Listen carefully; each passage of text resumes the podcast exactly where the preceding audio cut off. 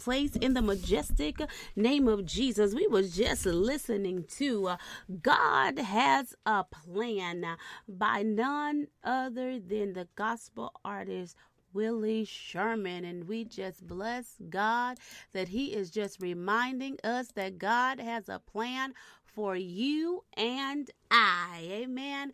Glory to God. Thank you, Jesus. We thank God for His plan that He has put together for you and I in the name of Jesus. Uh, you are listening live to the Scribes Hangout broadcast on the Kingdom Influencers broadcast. Here at the Scribes Hangout, we are dedicated to bringing the voice and the heart of the scribes to individuals around the world.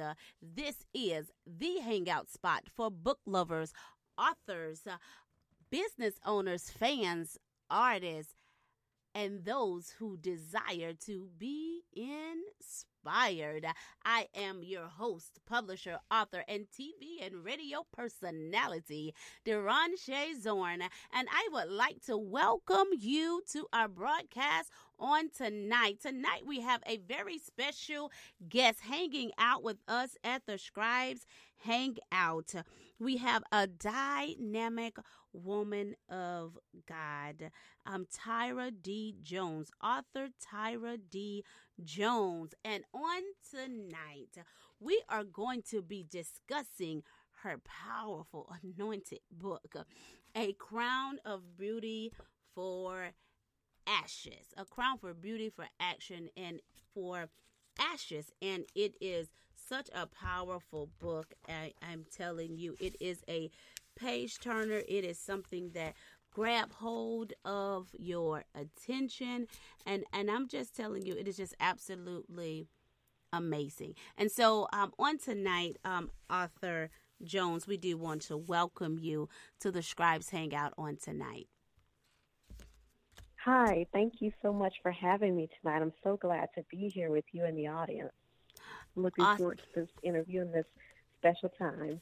Yes, absolutely. We're so looking forward to it as well. And so, she, since she's looking forward to, for this interview, and you are looking forward to what's getting ready to, ready to be released at the Scribes Hangout, how about you go ahead and share this broadcast on your social media platforms so that those that you know can get in and on this powerful conversation that we're getting ready to have about a crown of beauty for ashes.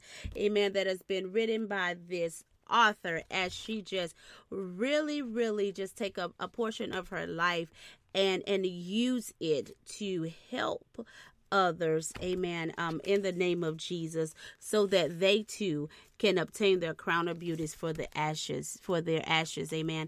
And so go ahead and do that. You can email the link to someone. You can text it out and tell them that they need to get in on this dynamic conversation on tonight. I'm telling you um we're getting ready to I'm diving into um, some very powerful, anointed conversations, some things um, that we're getting ready to talk about will definitely change the course of life um, for many people. It will bring them out of strongholds that they have, thank you, Lord, that they have been that they've been stuck in, that they've been stuck in, um, as we get ready to um, dive into um, this powerful conversation on tonight. It is going to be life changing, life changing to never, never, never be the same. So go ahead and share this on your social media platforms. Share it in your groups. Share it to those that you love. If you know someone out there that is hurt, broken, in a place place of brokenness, just from different things in uh, things in life, things in life that um, that they want to, you want to call them and, and have them to come and be a part of what's getting ready to um, be released on tonight in the scribes hang out so that amen i think it's a night of of healing. It's a night of breakthrough that it is a night of deliverance that it is a night that somebody amen that they're going to be made whole on tonight that they're going to find their identity, that they're going to find out who it is that God has called for for them to be, and the true them are going to rise up in this place in the name of Jesus. So go ahead and share. We're going to go ahead and, and go into prayer. We're going to go ahead and have a word of prayer. And then after prayer, I'm going to introduce this dynamic woman of God. And we're going to engage in this amazing conversation on tonight. Amen. Thank you, Lord. Oh, gracious Lord, we just bless you in this place and we just invite you into this conversation. We invite you, oh God, and as we lift up this broadcast into your holy hands so that you may have your way in this place as you speak through our mouths and think with our minds, oh God, so that every word that is uttered, that it comes straight from your throne of grace so that the listeners will be able to obtain what it is that they need right here in this hour, oh God, so that they may grow stronger in you, oh God, so that they, oh God, may find themselves being positioned in, in, in that very place in which you have called for for them before the foundation of the world. We thank you, oh God, for a night of turnaround, a night of change in, in the life of somebody, God, around the world, throughout the nations, in the majestic name of Jesus. We thank you, God, that as your spirit, oh God, captivate us, oh God, and that your glory begin to fill this place, oh God, with your presence and take over the airways and the network systems, oh God, and meet your people, oh God, wherever they may be around the world,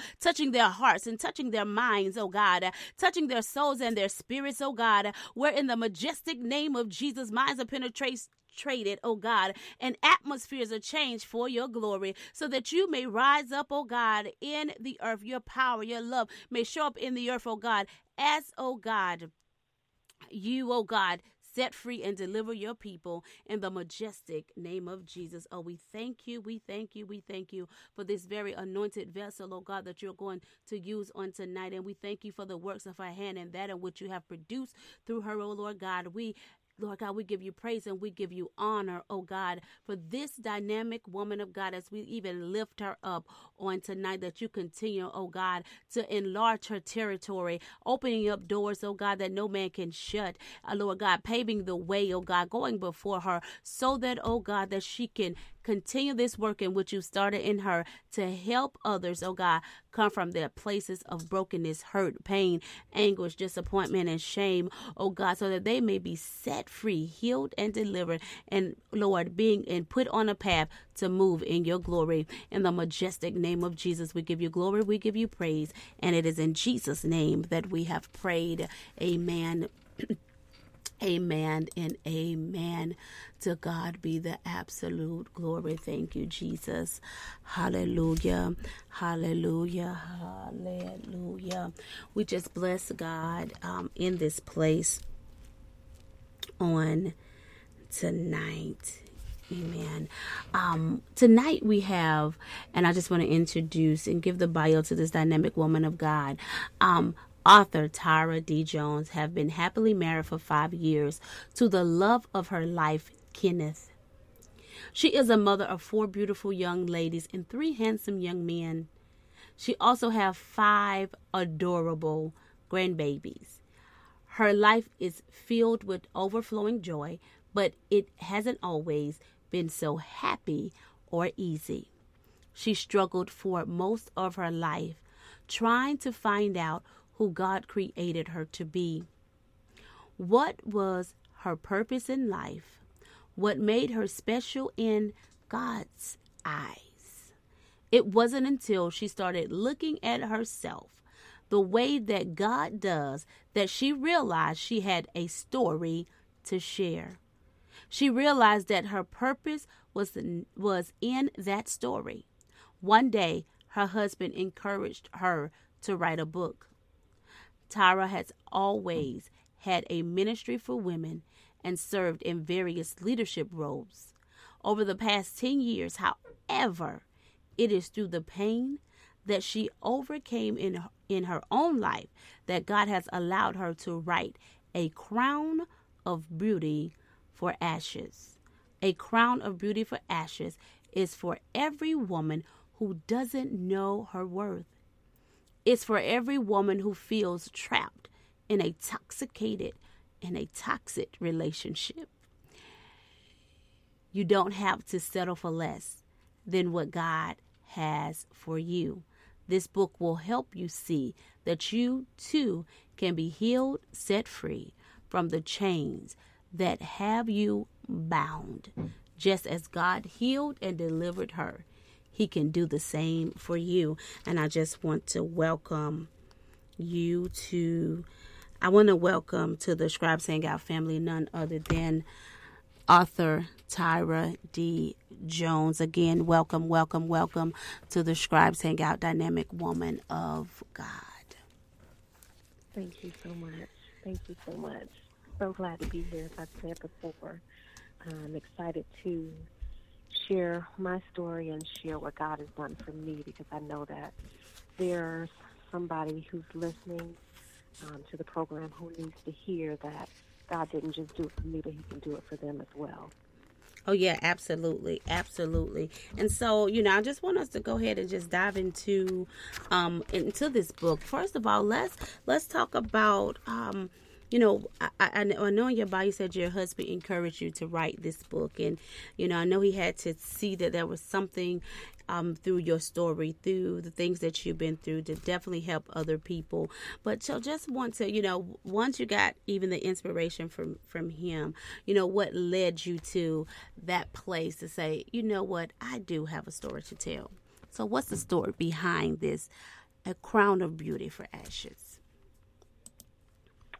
Um, well, I, I, when he first said it, he had said it when we were in our um, courting stage.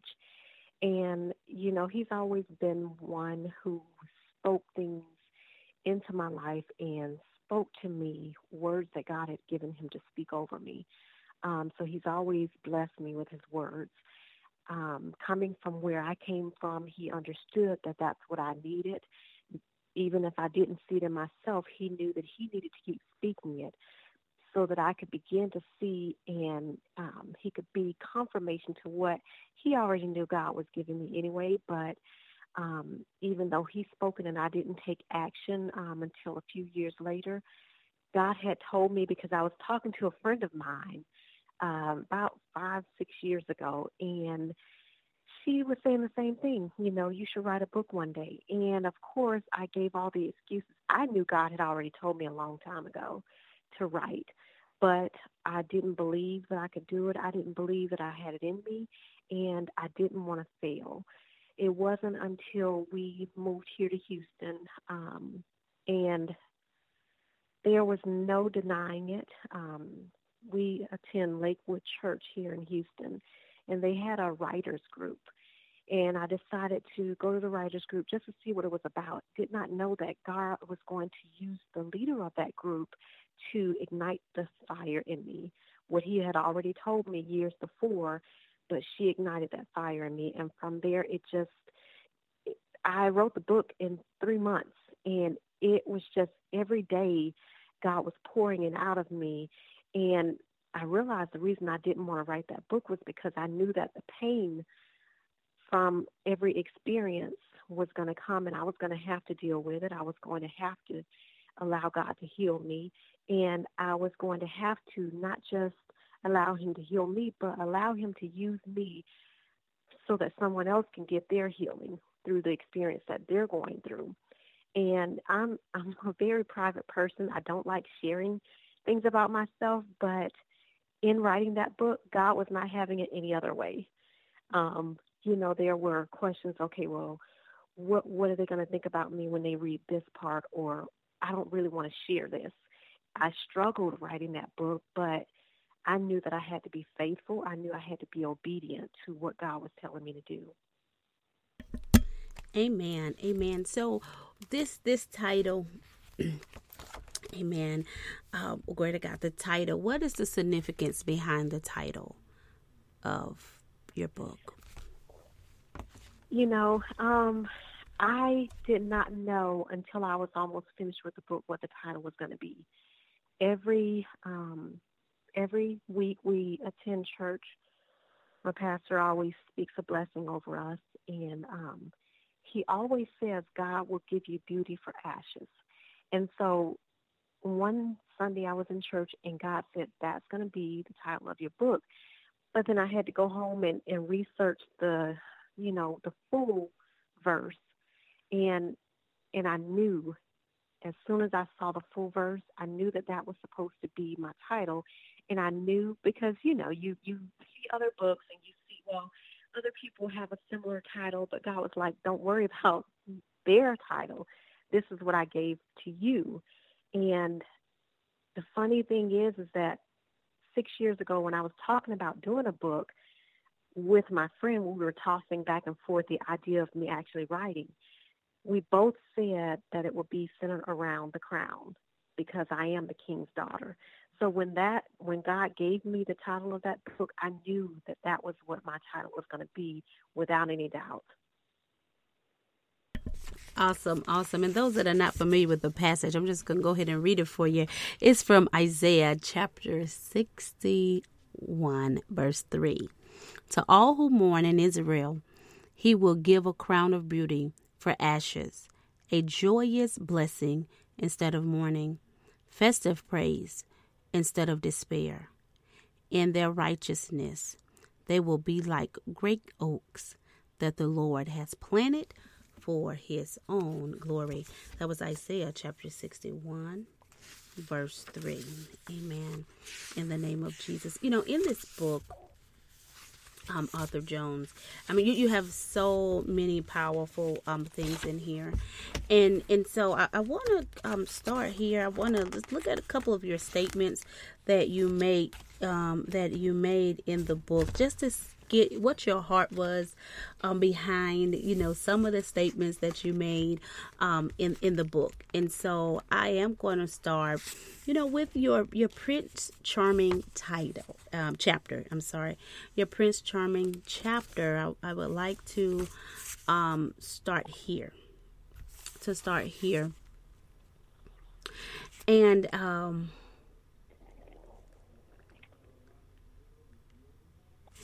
I want to start here when you're Prince Charming and when you in, in, in, your mindset, um, based on my understanding here, you know, um, with this particular um, guy that you dated and eventually, um, you know, were your husband, but um, here when you was talking about, you said I thought that he was so perfect for me, but God knew the ugly thing that lay dormant in his heart um, when you wrote this particular statement here, um, what did you have in mind um, that that centered around this particular um, statement, as it concerns that that that the readers of of the book need to understand, um, especially when it comes to you know um, having that life mate.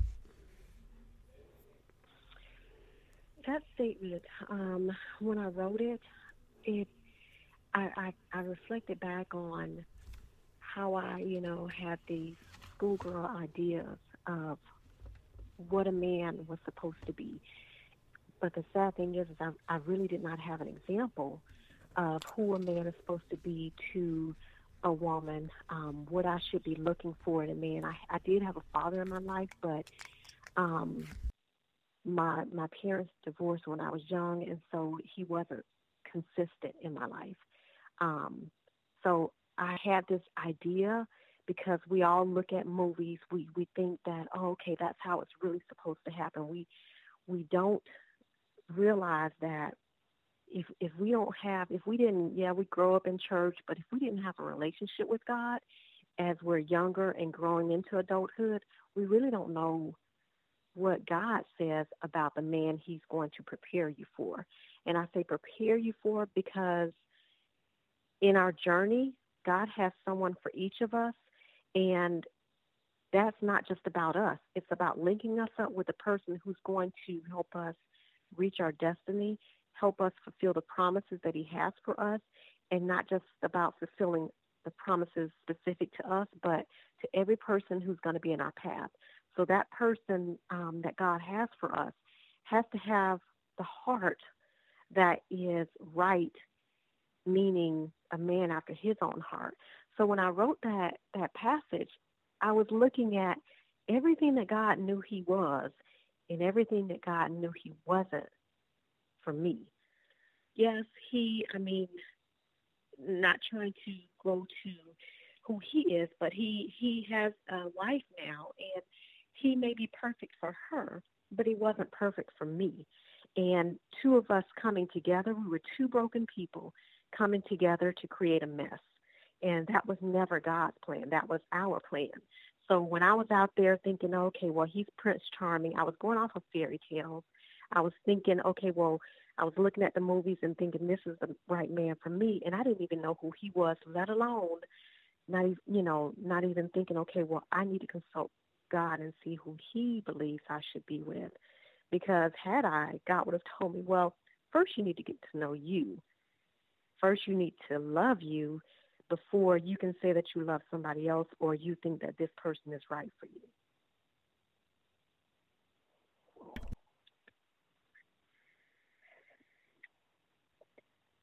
So as I as I think about that and think about oh. Me saying that he was Prince Charming, it was it was an immature look that I, I was I was going for. I was looking at surface mm. things. I wasn't looking at his heart. And even though I, I knew began to see who he was, I ignored it because it I kept looking at the fairy tale. Well, it'll work out. I can change him it'll be different once we get married. It'll be different. I kept telling myself, well, it's going to get different once we reach this milestone or when when we reach that one, but it never did because it wasn't supposed to be. I, I, you know, you said so many powerful things here. Um, but right now, you, you said so many, so many powerful things, and you know, you know, as as little girls or um, young women dream of this Prince Charming, um, we they dream of Prince Charming. You know, you know, we look at we get Cinderella and you know all the things that we get to see on TV and things of that nature. So, w- what would be your advice um, to a young lady um, tonight to keep them from um, to keep them from the illusion of the Cinderella story, so that they will not find themselves in a place um, where um, they get wrapped up or they the illusion of a story find them in a a, a spiral path um, in the opposite direction in which they ought to be going. Um, my advice, um, I have four daughters, and I'm I'm always and their ages range from 17 all the way up until 28. And I'm always telling them, know who you are before you go out looking for somebody else to mix with. Because until you know who you are, then you can't link up with anybody because you, you don't know yourself. And then how do you find out who you are? By looking to God's word. That's that's the first place you need to look because even if you ask yourself, some days I, I don't like myself because okay, well there may be a pimple on my face that I don't like. But when God sees me, he all he sees is beauty. He doesn't see flaws, he doesn't see imperfections. So know who you are and believe what God says and don't question what he says when you hear outside voices. You need to know inside first because when you encounter those outside voices, like when, you know, the first time he told me I was worth nothing, I would have been able to say, No, you're wrong. God says I am beautiful. I am wonderfully made. The second time he said something, I would have known, okay, it's time for you to walk away because this is not who God has you for because he's toxic for you. But I didn't know who I was. I was searching for love and I I thought he was it.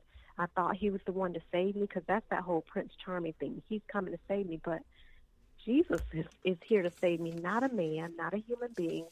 So if you know who you are and you have a relationship with God, you won't go down the road, you know, following after someone who is not right for you.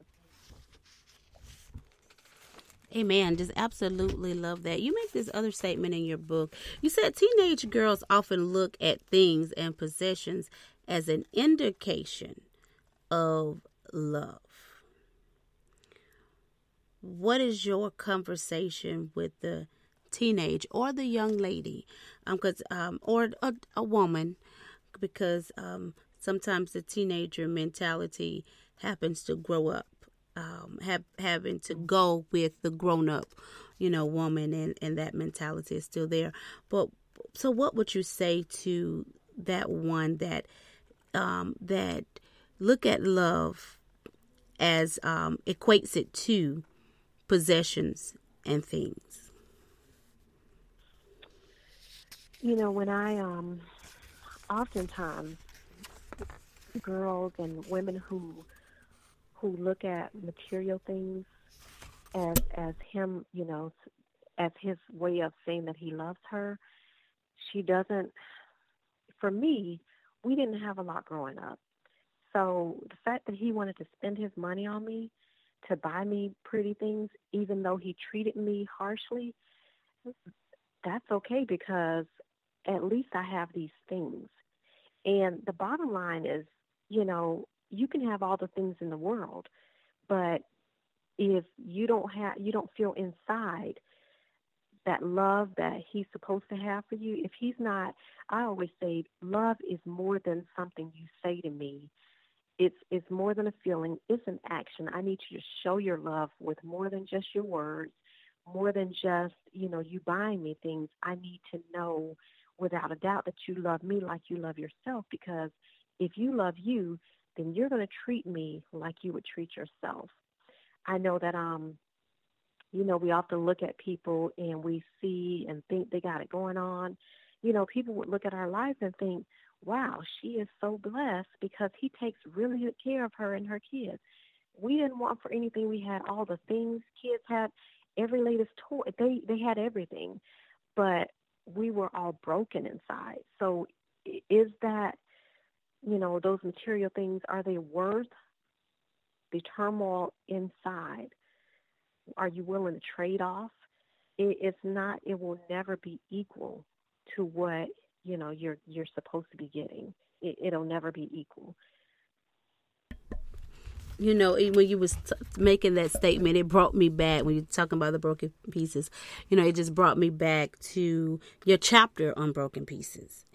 And when you i, I love the analogy that you used here when you're talking about um, when a dish breaks it shadows into many pieces and as you talked about you say in in it's too many pieces to put it back together.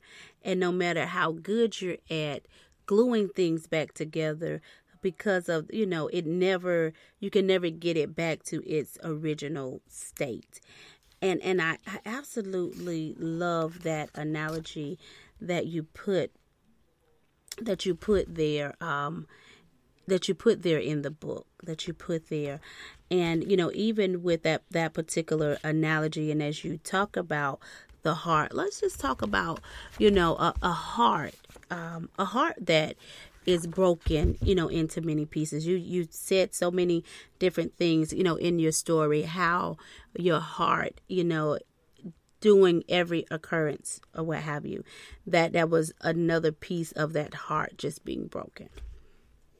Mm-hmm. Um, you know the the thing that I, I was thinking about when you were speaking um, about the heart is sometimes our heart betrays us because even though he broke my heart every time he hit me or or every time he was harsh with the kids, I still loved him. And you know, I was talking with someone the other day, and a thought came to me.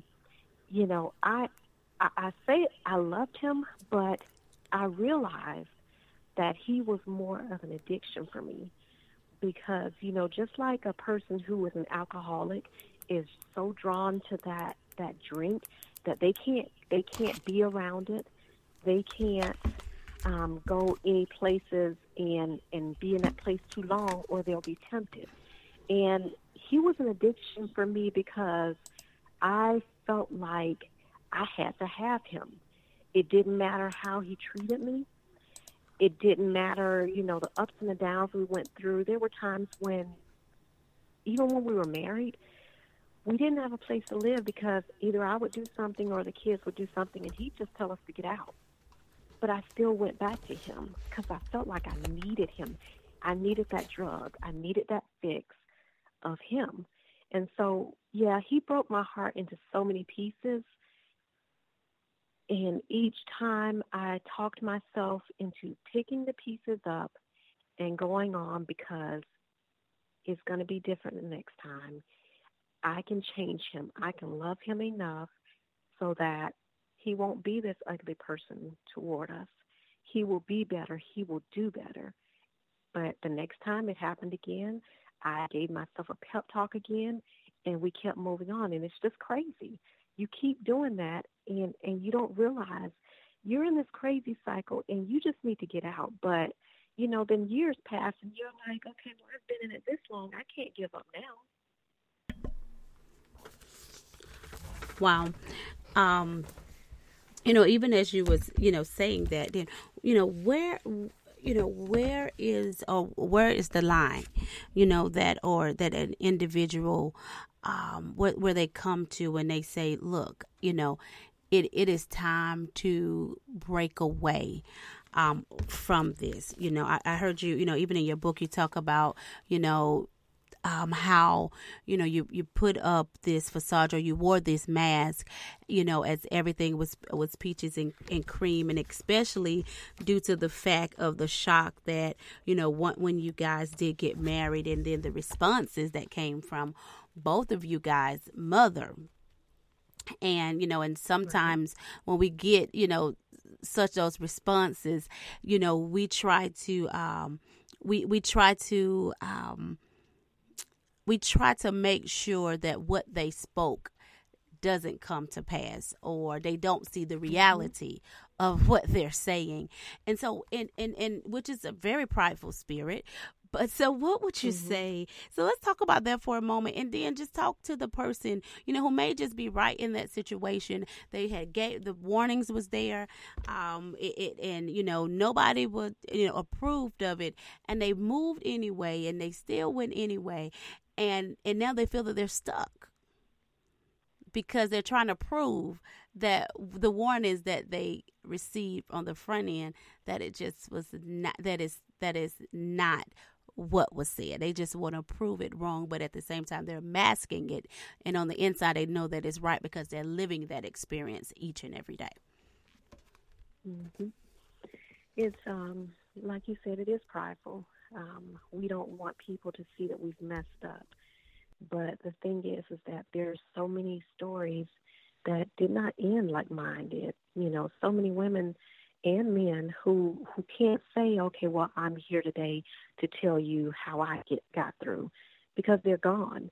And so you have to decide: is keeping that, you know, facade worth your life You know, I for so many years, you know, the first time we got, you know, you know, our mothers weren't for it.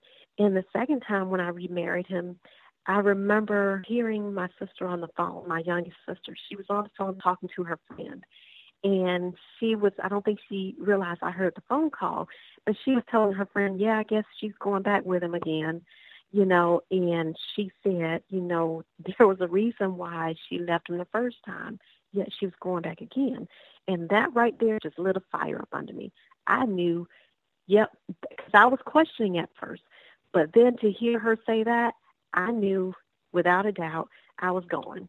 And, you know, thinking back, I realized the pain that I took my children through, not even thinking about my own self, but the things that I that my children endure because I was stubborn, I was prideful, and I did not want to do it on my own because I, I made also made that decision out of fear because I I felt like I was trapped and I needed a way out and he was my vehicle out. It didn't matter that I didn't love him. It did not matter that I knew who he was from before. And I, I think part of me knew he hadn't changed, but I was willing to believe it just to get out of the situation that I was in. So I, to any person who is in this situation, you think, okay, well, you're going to change him. You're going to love him enough. You know, you can do counseling or whatever. Yeah, counseling helps. Just him, though. You allow him to do counseling, but you get out. And if God tells you to go back, and I say God because, you know, we deceive ourselves. If God tells you to go back because he's changed that man, make sure it's God's voice and not your own because you know when there one of those times I left him and we started attending the church that I spoke about in the book, he started going to church because he told me he truly wanted to change, but he was only going so he could keep tabs on me. So I allowed him to manipulate me yet again to come back when it wasn't true godly change in his heart. Amen. Um, you said something very, very powerful um, you said you talked about uh, everything that you're saying powerful, but you said you know making sure that it is God speaking and that it's not ourselves speaking. Um, you know, sometimes our emotions would put us in, um, would cause us to um, to have vain imaginations, vain imaginations, and um, you know, and tell us that it's God and and it, and it's really not God. And so that that I'm so glad that you definitely definitely um, brought brought that out. I mean, this book is like so you know powerful. Like I said, I I, I cried through the book. I, I've been just so many different things, and um, so here I want to talk with this the reality of a thing. You know, when you was going through, you was in the midst of it, you was in and out of, you know, just um, consistent mentally, emotionally, psychologically, you know, financially, um, violence, domestic violence, and you know, and as I was going mm-hmm. through your book, and I'm just like, you know, she every stage, every area of domestic violence, this woman of God experienced and and and I got to your your chapter on suicide watch. Mm-hmm. Yeah, and you know, which is very emotional, um, very emotional, especially experiencing what it was that you experienced. So let's talk about this chapter for a moment and the reality that you know, uh, you know, people get here uh, when they feel mm-hmm. that when they come to that place of helplessness and hopelessness. Right. Um, you know, I, I um, during that time um, when that chapter was happening, it was after we had gone back him, gone back to him to remix. Still bringing up emotions now. Um, we had gone back to him, and I think within three, four months, he he was back to who I already knew he was, who he was, and um, I think that that was my moment of clarity. That wow, you thought that this was where you should be, and yet here you are again. He didn't even play the role for very long because he had us. Because the we were in Florida at the time, and he was stationed in Georgia, so it was a big move. I had quit my job, um, and I had nowhere to go, and so he knew he had us, and there was no going back because again, I couldn't call my sister and tell her, "Hey, you know, I need to come back." Um, so I think for the first time, I didn't I didn't feel like I had anything left, any reason to live. And then the, there was a part of me that, you know, at first it was, you know, I need to end this for me, but then I thought I can't leave my children with this man because he was already, you know, this time around, second time around, they were older. And so my my older two, my son and my daughter, they weren't having it. Each time they, because he didn't care about hitting me in front of them. It was a family thing, you know, because he had to establish rule in the house. Since they were older, um, they challenged him a lot. So I couldn't leave my children with him because he would he would do the same to them. Um, so at that point, I didn't see any other options. I had nothing left. He had taken everything from me. Um, so I, I that was the only option that I felt like I had. And the reason is is because with domestic violence, you are so isolated. We we didn't have a church. We went to church every now and then, but it wasn't consistent after our move because he was in control. So that meant he chose when we whenever we left the house. He chose our activities. He chose everything he allowed me to get a job, but that job, you know, I had to go and be back home at a certain time. So we were so isolated. I didn't have friends there. Um, the kids didn't have friends there. We had a few, you know, kids that they saw on the bus, but other than that, we didn't have any connections. So there was no support system for me, which is how he wanted it.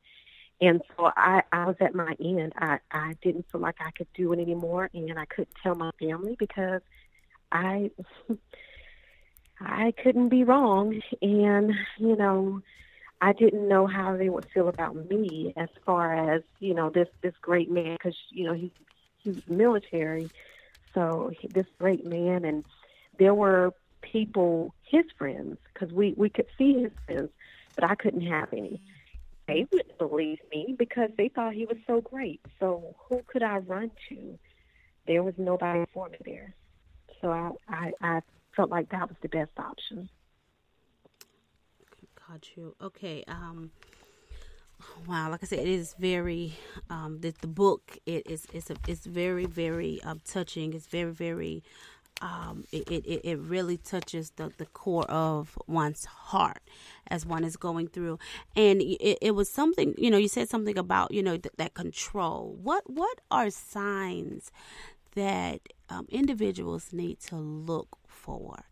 Um, you know, we sometimes, you know, people we you know we think oh th- this is just cute um, but it's more it's, it's, it's a greater underlining that goes that goes beyond that than it you know just being cute when somebody is preoccupying everything of you and also at the same time isolating you what are some mm-hmm. things that one needs to look for to that to, to give a warning sign that this could be, uh, you know, it could it could turn out to be a dangerous situation? Um, I know that I used to think it was cute that he wanted me all to himself. Um, he wanted me to spend every moment with him. Um, it, it started when we were in school. It was all about us. He loved me so much, he didn't want to share me with anyone, including my family. That right there is not cute. That's unhealthy. That's dysfunctional. The other thing is, you know, it, it's jealousy, but it's disguised as, well, I'm just trying to protect you from people who may try to hurt you. You know, he wants to make sure that, you know, you're not talking to the wrong people because it's important for him to approve of the people you talk to because you may not see the worst in people. You all you always see the best in people. So it's up to me to make sure that you are connected to the right people. Um, I used to always wonder why, even down to the silliest thing like, well, I have a celebrity crush. That's not allowed because, you know, you're disrespecting him or her if it's a female on a male. But something like that is it's another sign. Then, you know, well, we we don't have to do things separately. You know, you need to go where I go. Like for instance, I would always spend my Sundays at his um, aunt's house. I always had to be there. Um, he he couldn't be without me. He wanted me to be around his family. And if you if he says, okay, I love my mother, but you know sometimes I may you know, get into disagreement with her, but it's okay. We used to call it, um, it was just a time when they both just weren't getting along. But this not getting along was, was,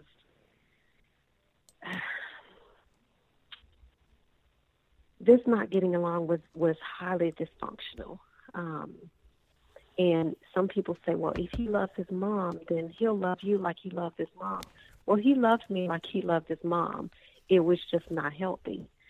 Um, you know, because he saw no problem with hitting his sister. He saw no problem with lashing out at his mother. Um, and I remember when, after he tried to take my life, and I had had a conversation with his sister uh, a few years later, and she knew without, this was before I wrote the book, she knew before I said to her how he did it because he had done it to her over and over again.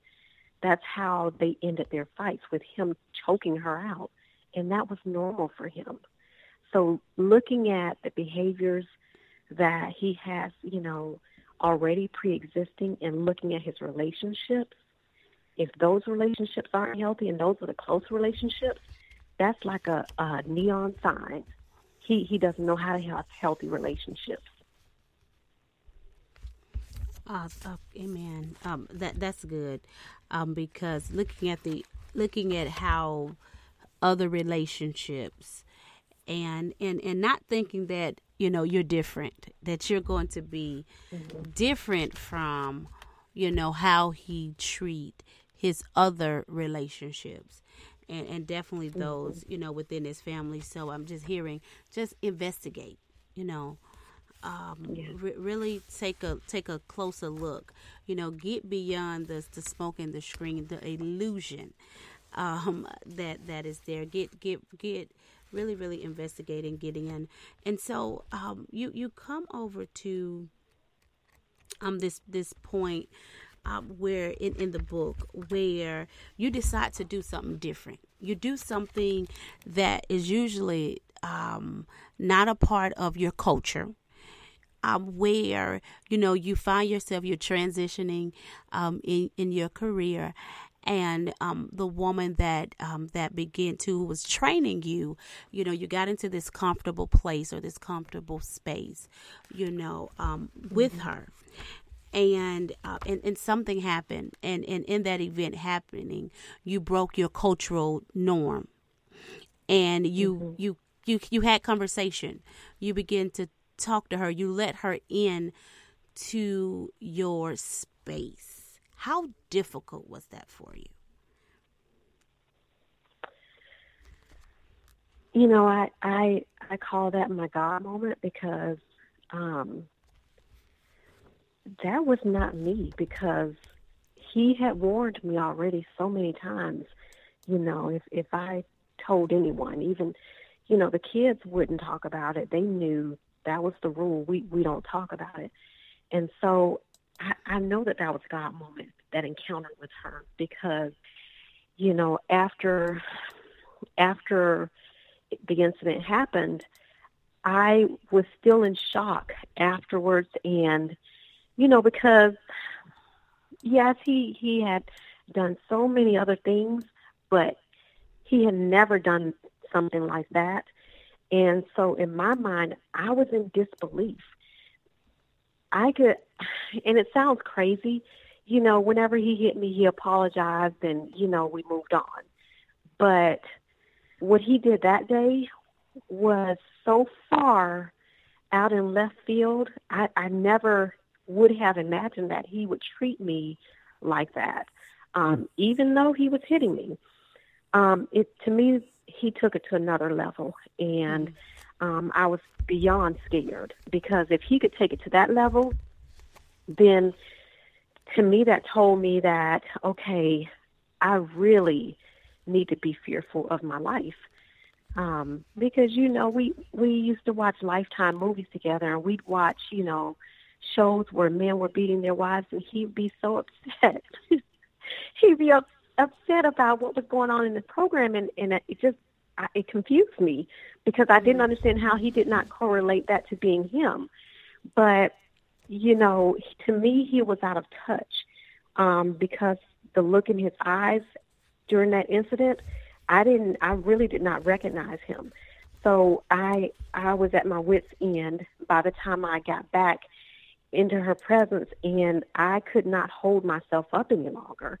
Um, so to confide in her from what God had shown me of her, you know, during that time before, I knew that she was the person that I could confide in.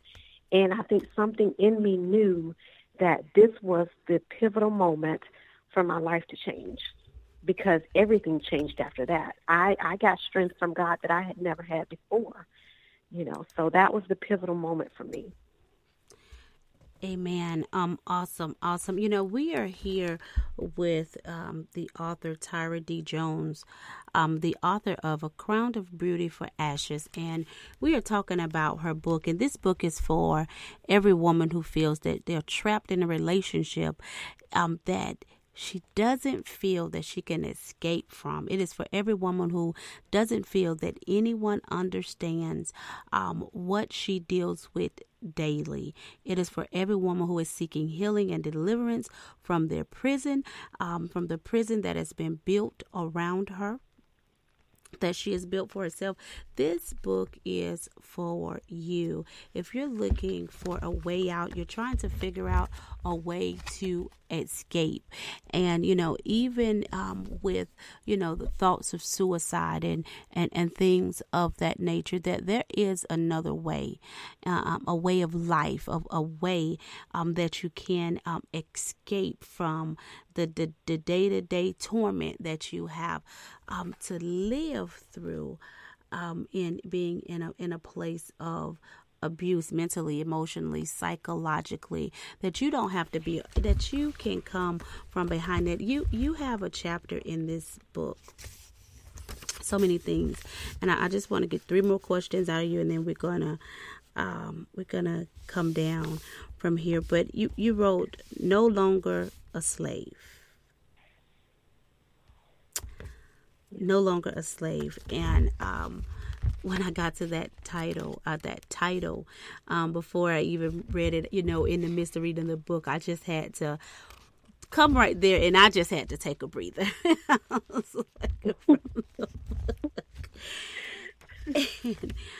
um, because just even the title itself spoke so much volume. Give us the message just behind the title. I um that title no longer a slave was basically um, during my meditation time one morning god spoke to me. You know when you when god has delivered you out of something sometimes it takes years for you to see the full magnitude of it and and to see what it has done to your life. And you know during that during that quiet time with god he he told me you know the fear that you had in that relationship, it didn't just stay in the relationship. I had fear attached to me like it was my best friend. Mm. So, I mean, I was fearful in every area of my life. And fear had me, the decisions I made were based out of fear. Um, you know, when we got married the first time, I was fearful of him leaving me and finding somebody else. I, I was fearful that I couldn't do it on my own. And the sad thing is, is I could have, and I could have been better for it. The second time, I, I remarried him out of fear because I felt stuck.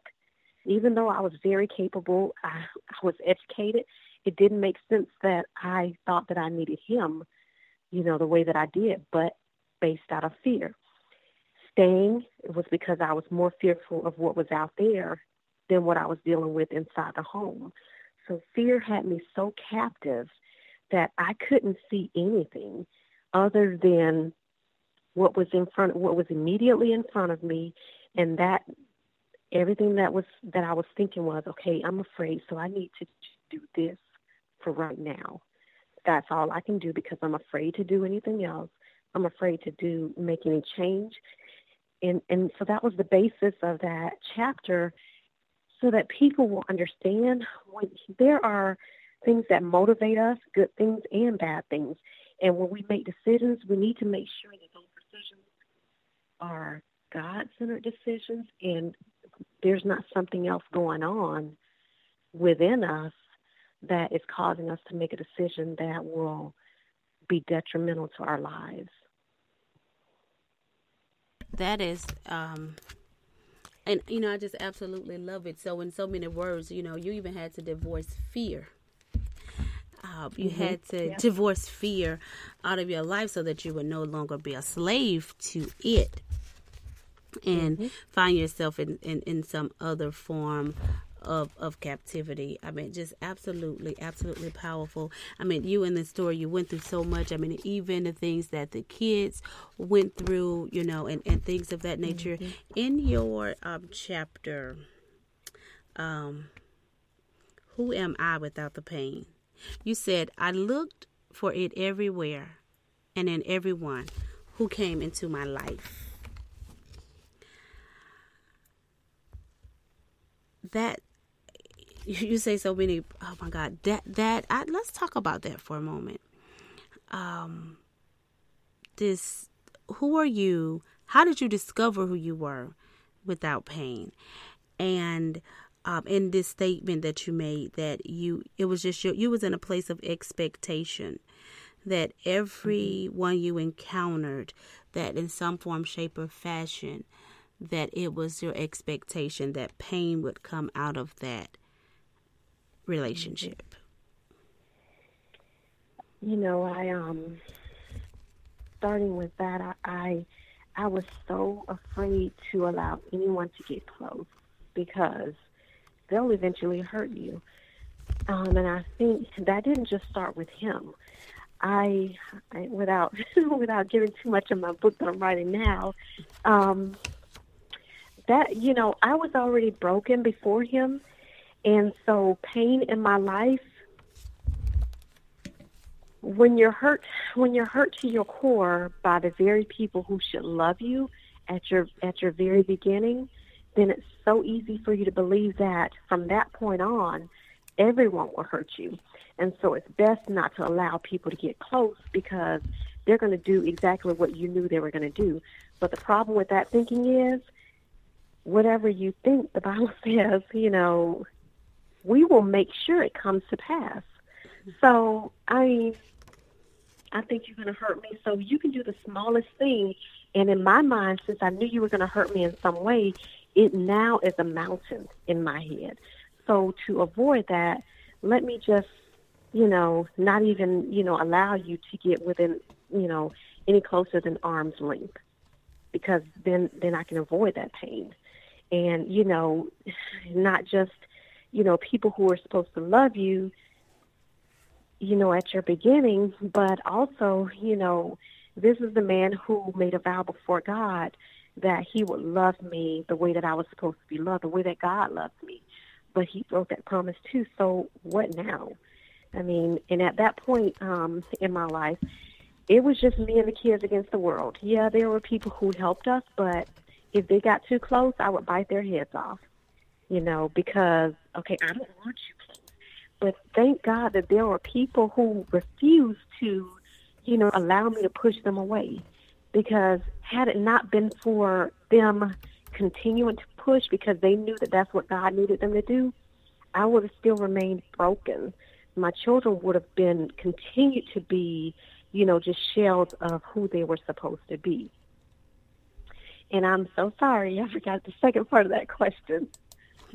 That's okay. That's absolutely fine. Um, it was the statement here. Let me get back over to this portion of the book. But it was the statement you you were, and you probably answered that. Who am I without the pain? I think. How did you discover? I think the first person. How did you discover who you were? You know, how did you get past um, that that place of um, discovering who you were with the, um, without the pain? A lot of time alone with God. Um, because uh, the kids and I were in a place where it was just us. And so I used to hate to be in a quiet room because if I was in a quiet room, all I had were my thoughts. And all I had was God talking to me. And so that's why I hated being in a quiet room. I had to have TV on or something because I couldn't handle it. I couldn't handle the things that he was showing me about me. And and in that time I had to realize that yeah, I can easily say, you know, it was all him, but there was something in me that allowed it to happen. And what I mean by that is, like I said, I was already broken. Um, and that's why it was so easy for him to pull me into that place. I there were so many deficiencies within me, the self-loathing, the not knowing who I was, not knowing, you know, God. There were so many things that were missing within me. So in that alone time, God showed me who who I was, and I had to allow Him to not just help me forgive Him, but forgive myself. Because when we when we go through those things and we hold on to pain, because we have a right to, we have a right to hold on to the pain because He did that. But what about what we did, you know, to ourselves? So when we have to face who we are, you know, through God's eyes, then it forces us to realize, okay, well, if I'm going to hold on to this pain and blame Him, but I, then I need to accept my responsibility in it too. So, in my healing and realizing the things that I did, you know, to to get myself in that situation, and the main thing is not relying on God and instead relying on myself um, to come to the decisions that I made. That was how I said, okay, no more pain, no more hurting, and I'm just going to give it all to God because He is the one who can take it away and to help me live whole now that I don't have that pain. I don't have to be broken anymore. I don't need that in my life anymore. I can walk freely without it. Amen. Amen. Um, it is so many powerful things in in this book that the dynamic woman of God that God allowed her to scribe um, on the behalf of, of His people, so that that through her story, that it will bring insight into into someone's else life to help them come out um, from a, a a situation that could that have the potential to take their life in addition, how to start life, how to live again. Amen. How to live again. It's so much that we didn't get to discuss here, you know, even as she talked about, you know, how her children um, her children in, in, in their process and what they had to encounter, what they had to endure, looking at familiar patterns and um, and things of that nature and having a new relationship and um, getting into you know a, a, a, new relationship or renewed relationship um, you know that going back and forth and finding who she is finding you know coming into a place of loving herself being healed and and learning to love again. But you have to pick up the book to to come and get the insight to get the scoop to how how can i come from such a place or how can i help someone who is in that place? How could i help them um, be their support for them to come out of a place um, of domestic abuse in any form that it, it may show up you know in their life? How can i be that support system to help them get on their journey of freedom of, of freedom um, as well. And, you know, if you're in that place, how can you start over? That there is life after. There is life after. And um, just getting that courage to come from that place and getting to the place where um, where the place of freedom, the place in which God has called forth in you, in you. She definitely um, go through her life journey on how to how to have the courage to leave and her process in which she went through. And you know her process of getting healed being made whole coming into a intimate relationship with god and allowing god to do what it was that he needed to do in her life. And then amen finding the true prince charming finding um coming into that place where god brings her or sends her amen. Um the the one that he has perfectly suited her for for. Amen. Glory to god. We know in um the book of genesis he says uh, you know i'm going to give you a helpmate that is suitable for you right? And so you know so she found so god sent her him who um she's suitable for and they have had they've been married very happily for five years. Glory to god. And so we bless god that you know your story is a whole lot different from a lot of people's story. And then with you telling your story you give other others the opportunity not to have tragic ends like others who have who did not unfortunately did not make it out um, but giving others courage to come out. Is there anything that we miss? I am going to uh, give you a moment to let people know how to contact you, how to get in contact with you, where they can get your book from, you know, and things of that nature. But is there anything that we missed in the interview that you want to share with the audience tonight?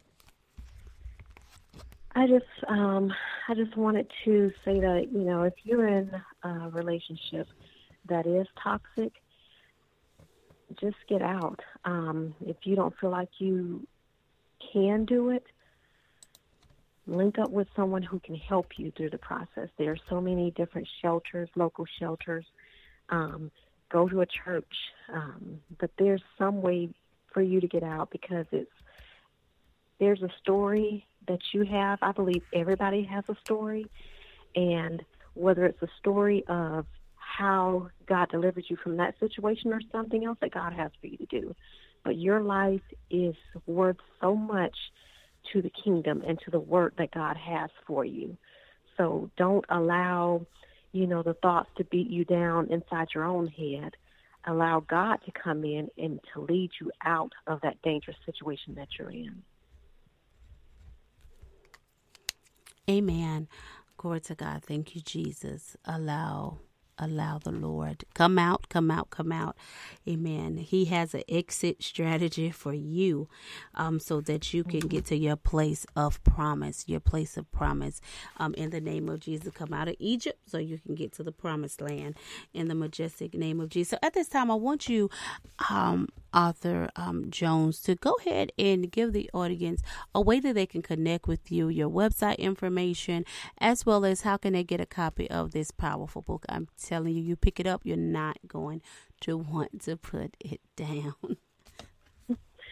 They can um, connect with me on both, uh, well, on Twitter, Facebook, and Instagram at Tyria D Jones. If they desire, if, if it's someone who is looking for an exit strategy, or you have a friend or someone you know who needs help, they can reach me at Tyria D Jones at Outlook.com, and um, I will help them find a way to get to the resources. Um, and they can purchase my book on my website at tyriadjones.com. Awesome, awesome. TyriaDJones.com. Go there and pick up a copy of this book. Um, also, she gave her email address for those who are looking um, for a way out or need a way out um, as to, to help you um, get to that place that you need, um, being that support system. So that's just absolutely amazing, absolutely wonderful. And so we just bless God tonight. Tonight has definitely been an awesome time at the Scribes Hangout on tonight. It's been a, a wonderful, a lovely time here with none other than the author Tyria D. Jones as we've been discussing her book, A Crown of Beauty for Ashes. We want to thank each and every last one of you for hanging out at the Scribes Hangout with us on tonight on the Scribes Hangout with us on tonight. I am your host, publisher, author, radio and TV personality, Deron Shay Zorn. in here at the Scribes Hangout, we are here to bring you the voice and the heart of the scribe, the heart and the voice of the scribes.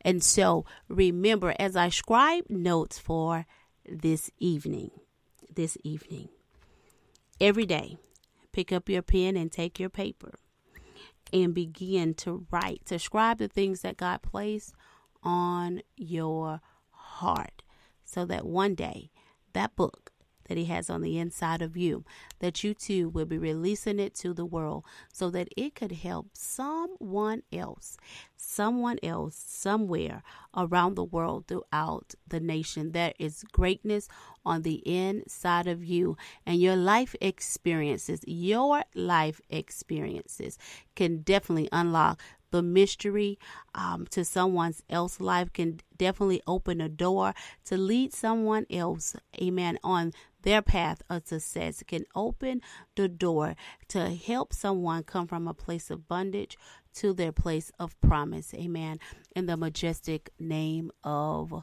Jesus. We look forward to having you joining. We look forward to Amen. Um, being with you this Thursday. Amen. This is a special show on tonight.